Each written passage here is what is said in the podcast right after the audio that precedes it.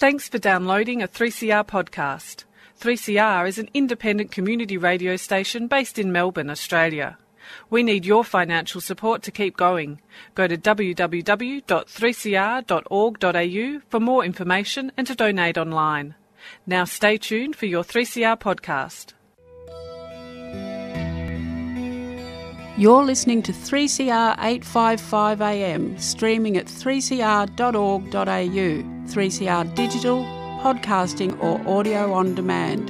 Interested in mental health issues? Then tune into Brainwaves every Wednesday at 5 PM. Brainwaves is a peer-produced and presented program addressing issues that may affect you. 3CR, inclusive radio, making your voice heard. Hello and welcome to Brainwaves on 3CR 855 AM, 3CR Digital and 3cr.org.au. Welcome to the show tonight. In the studio we have Kirsty, Steph and myself, and Susie's panelling. So welcome to a very special edition of Brainwaves for Mental Health Week and World Mental Health Day. Also, it is our 8th birthday, which is really exciting that it's fallen on this special day as well. So this week from the 7th to the 13th of October is Mental Health Week. Today is October 10th, which means it's also World Mental Health Day, a chance for us to all raise awareness of various mental health issues and to celebrate the work of groups and individuals who are changing the landscape of mental health for everyone to benefit. This year, the World Mental Health Organisation have created the theme Young People and Mental Health in a Changing World. Half of all mental illness begins by the age of 14, but most cases go undiagnosed and untreated. Suicide is the second leading cause of death for young people aged 15 to 29 worldwide. Prevention begins with understanding the symptoms of mental illness and looking for the early warning signs in those around you. It also begins with young people, teaching them to build mental resilience and to treasure their health, so they can grow up equipped to face the challenges of a modern world and become successful, happy and healthy. Today on the show, we're going to have a discussion on what mental resilience is and what positive mental health means to us. So, firstly, what do you guys think of when you hear the word resilience? I think for me, it just means, I know it's really hard to say, but like overcoming things and being able to like jump back when you've hit a really rough part in your life. I think by being resilient, it means that you've constantly jumped back and forth between things, like whether it's things have been really tough and really bad to then being able to look at the future and getting through it. And I think that's really important. It's important for people to be resilient. Yeah. I think an important thing to note is that people can have varying levels of resilience and I know it seems like some people just intrinsically have higher resilience. I'm not sure if that's because of like genetics as well as their experiences. Like, I think it can go either way. If you've been through a lot of struggle, it can make you more resilient, but then also it can cause you to have a really bleak outlook as well. Yeah, and I think also resilience, like, I agree with you that there are different kind of levels, or it can feel like harder for some people or it can feel harder at certain like times in your life. Yeah. But I think it's like resilience is when you just keep trying. And I know that like from my experience, like if I'm having a rough time, it's really like nice to remember that it's really nice to remember that, like, if I'm trying, then I'm, like, yeah, I'm doing all that I can. Yeah. Yeah, so I guess the next question is, what are you passionate about when it comes to mental health? So what I'm passionate about is basically I'm all about the power of the individual to take control of their own lives. So developing just, like, crazy self-reflection and with that humility and acceptance and just understanding your own issues, because that's what it comes down to. First, you have to understand what the issue is, accept that there's an issue, and then you can deal with it. Mm. If you're constantly in denial, then you're never going to be able to move forward. Yeah. Yeah, so I see... Yeah, I'm passionate about first understanding my own mental health, sorting that out a bit, and then helping others with the knowledge that I've gained. Yeah, I agree. And I'm also passionate about just like people talking about what they're going through in their individual kind of lives and their struggles and everything, and their like achievements or like milestones or whatever it is, like if they're like coming to terms with something, like, because I think the best thing is when people are just like, I'm feeling kind of bad today, or I'm whatever, like something's going on, like just being honest with how you're going, and then it just becomes easier because you don't have to like bear the weight of everything by yourself. It's comforting having discussions about it. Yeah, and I definitely know from like my experience with mental health is I've always been a sensitive type of person, and I think what I'm so passionate about mental health is that I would like everyone to be able to freely express like how they feel, because I like to this day everything is stigmatized. There's a lot of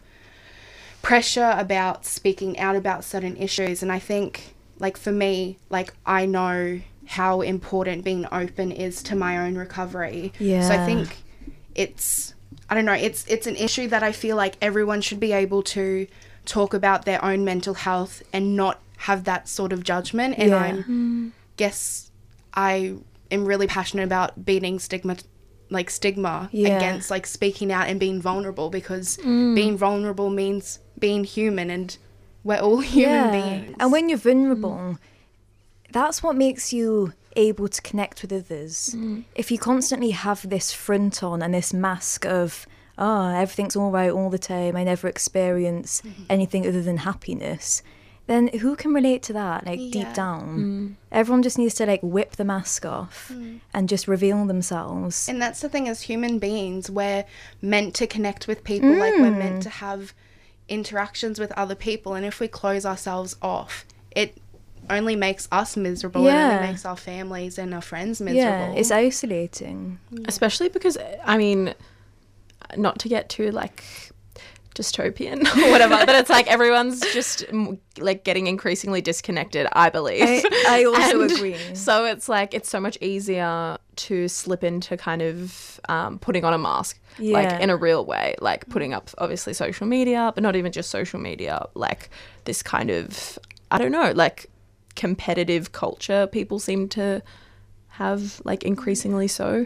so it can be like you have to consciously make the choice to be like, okay, like, no, I'm going to be honest with how I'm feeling, or I'm going to be honest with what's going on in my life, and I'm not just going to put up a front of like everything's chill, because I feel like probably 100% of people are not feeling 100% chill. Well, I mean, if you look at social media, like we've said it on the show before, but everyone puts what they want people to see about their lives, and that's not the truth. I mean, if you look at celebrities, some people like really struggle with addiction issues, and like if you looked at their Instagram feed, like you'd see and you'd think that they live this perfect life. And I feel like if people are more open and just candidly speaking about like what's going on, it like it changes people. Like I think like, I think it's really hard to not say that every person you meet, you don't, like, feel some way, like, they don't change you, because I know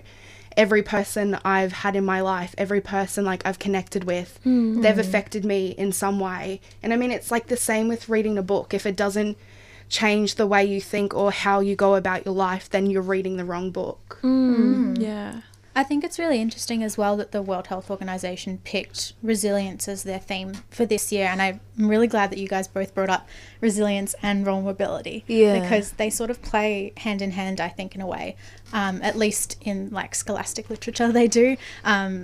In most cases when you talk about vulnerability and resilience, you're talking about like how people are affected by disasters, like especially natural disasters, and how they sort of respond and what makes people worse off and things like that. But when you talk about mental resilience, it's more about how do people overcome, how do they become better versions of themselves? How do they access resources to be able to learn from their mistakes or their past issues and things like that and become better people? And I think down at the bottom of it, that's just all what it is. It's how do we deal with being in a changing world and becoming better at it, basically. Yeah. And I think the world has changed a lot, like in comparison to years ago when it does come to mental health, because I mean, now it's more, I guess it, I know, like just from how I see it in my own personal experience, it's so much more easier to be open about things and to talk about like serious topics. And I mean, especially with this show, like years and years ago, especially like with our 8th birthday today, like 20 years ago, there would never be a show like this at all. Yeah. So I think that a lot has changed, but we still have like a long way to go, I think. Yeah, I think stigma definitely has reduced over the decades, but there's still so much discomfort. It depends on who you're talking to. Like, obviously, with all of us, we're passionate about mental health, and with psychology students, we're all about that. But just like the normal everyday person, they're still a bit taken aback when you even like subtly bring up your issues. Yeah. And it's because I think they've just never had a discussion about it before, or they've never, other than the odd day, like Are You Okay Day and stuff, they've just never engaged in these topics. Yeah. So of course, if you bring up, oh yeah, PS, I've had an eating disorder, they don't know what to say. They're afraid of triggering you or of saying the wrong thing or of sounding like they don't know what they're talking about. So that's why they shy away from it. Yeah. Which is something that I think like most, like I think it would just help like that dialogue grow if people felt more like literate in talking about mental health, because I think, yeah, I agree. It's like a lot of people, like someone can be really like empathetic and care for you and but like a big barrier can be like they literally just don't know what to say, or they don't really understand your experience. And so I can sometimes like fall into that. I feel like, oh, it's easier to not mention something because you don't want to like hurt someone's feelings or you don't want to say the wrong thing. But yeah, I don't know. And it's like, it's awesome having things like Are You Okay Day and stuff. And it is like great to, just bring that into the forefront. Something. At least it's something, but it's like also, I don't know if people necessarily know what that looks like to be like, okay, are you okay? And then it's like, all right, then like, then what do you do? Then what do you say? Like, yeah, that's the thing. Like, no, I'm not okay. They're told to say, are you okay? But then they don't know how to respond with, like when someone says, well, actually, no, I'm not okay. Yeah. Then what do you say?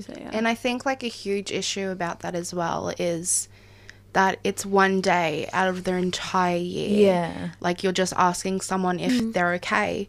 And like I think personally, just from my own experience, it's good to check up with people that you know are struggling every couple of months, because you don't know. Yeah. And like I just guess it's like with social media and that, like it's hard, like things get miscommunicated all the time.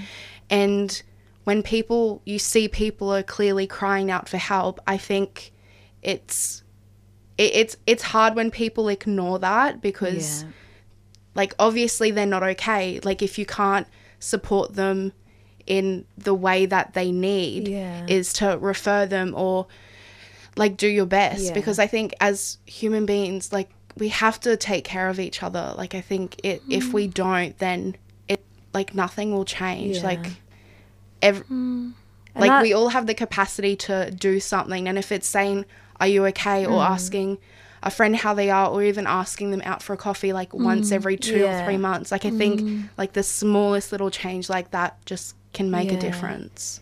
So if you've got someone that you know is struggling in your life and you don't know what to say, even just say to them like, I sense that something's up, like just know I don't really know what to say to you, but I want to help. Like, I'm here.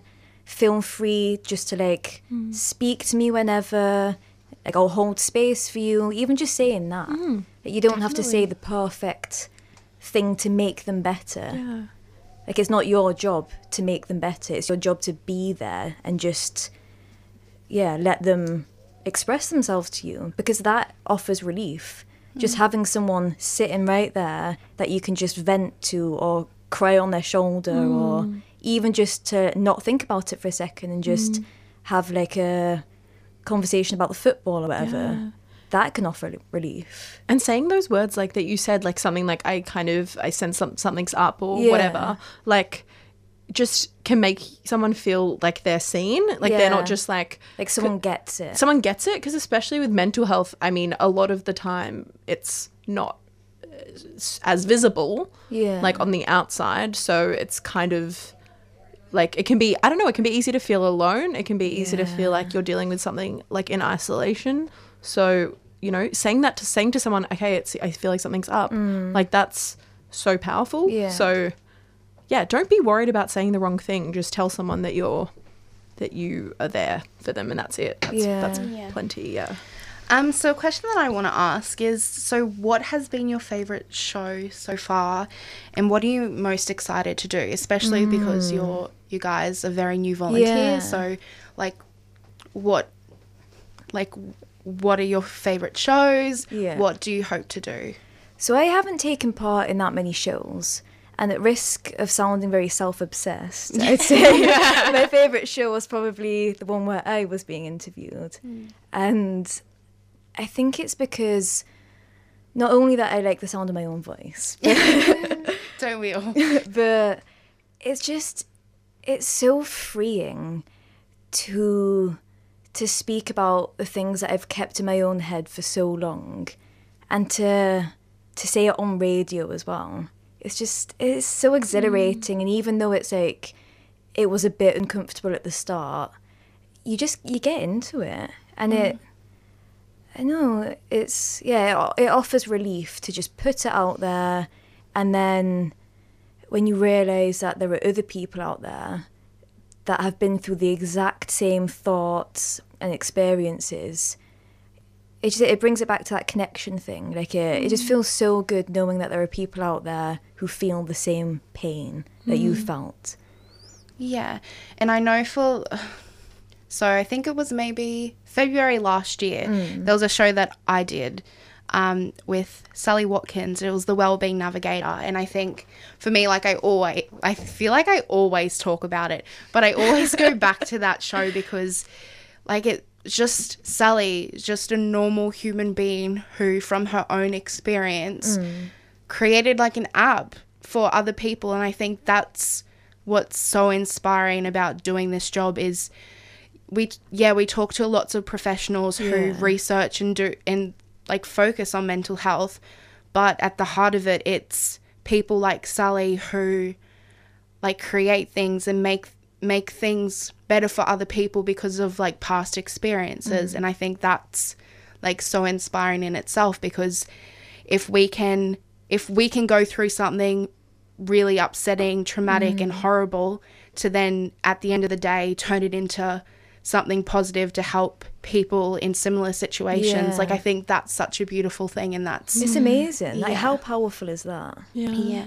What about you, Steph? I think kind of like the same as you guys. My favorite shows have been the ones where people have come on and talk about their like own lived experience, because like it's just they're the most powerful. I think it can be great to hear from a professional as well, obviously, like it's, you know, that's a different kind of knowledge, but like we had a woman come on talking about her experience with family violence, and that was like just so like brave and so important and like valuable to have someone come on with that like lived experience and the effect it's had on her, because I mean it's such a huge issue, unfortunately, that I'm sure that there are listeners who could like who experience similar things, and like that's something that you don't get to like hear all the time, like someone talk candidly about their experience. And one of my favorite artists, Montana Kitchen, came on like a few months ago, and that was really special for me because I really like her, and she was talking about her like lived experience as well, and that was really cool. Like she was just shared a lot of her personal stuff and like how she uses art to like connect with her own audience on social media, which, is great, because we do like, I mean, we were talking about this earlier in the discussion, but like social media has its pros and cons for sure. Like I think there are definitely spaces on there that are like positive and that are like opening up a bit more of a dialogue about mental health. So thinking about social media, when you relate social media to like what mental health in a changing world looks like for us, I think we have to, like, just with the rapid advances in technology, we have to be so aware that as human beings, we evolved to spend time in nature. Mm. And if we're always on technology, if we're always staring at a screen, completely absorbed, it's not good for your mental health. And I think everyone's experienced that weird, depressed, like odd, gross, dirty feeling that you get when you spend too many hours on the computer. Yeah. So I think, in the changing world, just really with intention, make sure you get outside. Like, just spend time in nature, go to the beach, go for a hike. And being more conscious of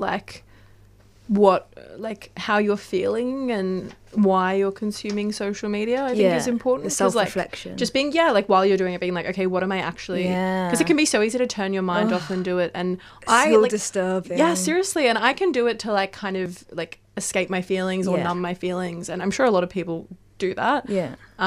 So it's really, you can fall into that so easily. I don't even notice I'm on Instagram or I'm on Facebook. I don't know. I'm not there. And it's like, that literally gives me goosebumps to think that people aren't in control of their behaviour. Yeah. But that's also the thing with society and job wise is I know because I'm working towards a career in the media, you rely on it so much. Every day you rely on social media, whether it's news because papers are pretty much out of fashion, whether it's radio shows, downloading podcasts, finding new podcasts, social media can be such a positive outlet, but it can also be extremely negative. And I think sometimes when you need a break, you really need to take a break. Of course. I think, just that being conscious of your actions. Yes. I guess the last sort of question is, what do you hope to see in the future in the mental health sphere? What sort of opportunities or ways to change do you think that there is out there that we can maybe start focusing on now in the next few years to really make a difference in society? I think one issue that I know I'm super keen to see it happen is to get the GP management plans, to get more sessions available to people, because honestly 10's not enough if you're really struggling with a severe mental illness, and there's a limit on it, and it's ridiculous. Some people don't have access or the funds to actually achieve to go see a therapist every week, and half the time you spend with the sessions, you'd spend 5 sessions going back, meeting a therapist, trying to find out if that therapist is the right fit for you. You can't just jump in and get straight into it. And then most of that stuff can focus on previous year's damage. Yeah. But then forget the current issues. So we've got then you take 2 sessions to get to the actual issues right now. Yeah. Exactly. And by the time the sessions are up, you're done. And it's what do you do? If you can't pay for it, you suffer. Or in the interim, you can, there are people who are doing their masters and they offer really reduced psychology session rates. I am seeing one at the minute and it's $25. So I see her every week and she's brilliant, even though she's still doing her masters. So that's an option. Definitely. But it's better than nothing for sure. I think it's a very important issue. Yeah. So before we go, we would just like to share some upcoming events happening for the rest of Mental Health Month with our listeners. So firstly, on October 29th at 10 a.m, there is the Victorian Local Government Councillors Mental Health Symposium. So this event will involve councillors all across Victoria discussing the current mental health services on offer and the ways to go about improving them. And then the Mental Health Wellbeing Walk will be held at the end of Mental Health Month on November 4th at 10:30 a.m. at Albert Albert Park Lake. Come along to walk with a bunch of other people and support better mental health for everyone. And for more information on these events and for many more, there is a great list on the Mental Health Foundation Australia events website. I'd just like to say a big thank you to Lauren, who is leaving us today after 2 years of dedication to Brainwaves and the volunteers, and without Lauren we would have been lost. Aww. So Lauren, from everyone here at Brainwaves, we'd like to say a big thank you and good luck with the next part of your journey. Yeah, don't want to cry, but for the past 2 years you've been... Oh my gosh, don't cry. It's okay. You've been a really great support to me and other volunteers that are no longer here. And I just want to say on behalf of like Brainwaves that we love you and you're always welcome to come back anytime you want. We will miss you so much. So yeah, that's to kind of conclude. So thank you so much for being an amazing support to everyone. You've really become like the heart of like this big family. Yeah. So that's all for Brainwaves today. We hope you enjoy our special edition of the show for World Mental Health Day and for our 8th birthday. So from all our volunteers, we hope you have a happy and healthy mental health month. You can find podcasts of our show on the 3CR website, 3cr.org.au, the Brainwaves website, brainwaves.org.au, and on iTunes. We'll be back next Wednesday at 5 p.m. for another episode of Brainwaves on 3CR. Stay tuned for Renegade Economist. You've been listening to a 3CR podcast produced in the studios of independent community radio station 3CR in Melbourne, Australia. For more information, go to allthews.3cr.org.au.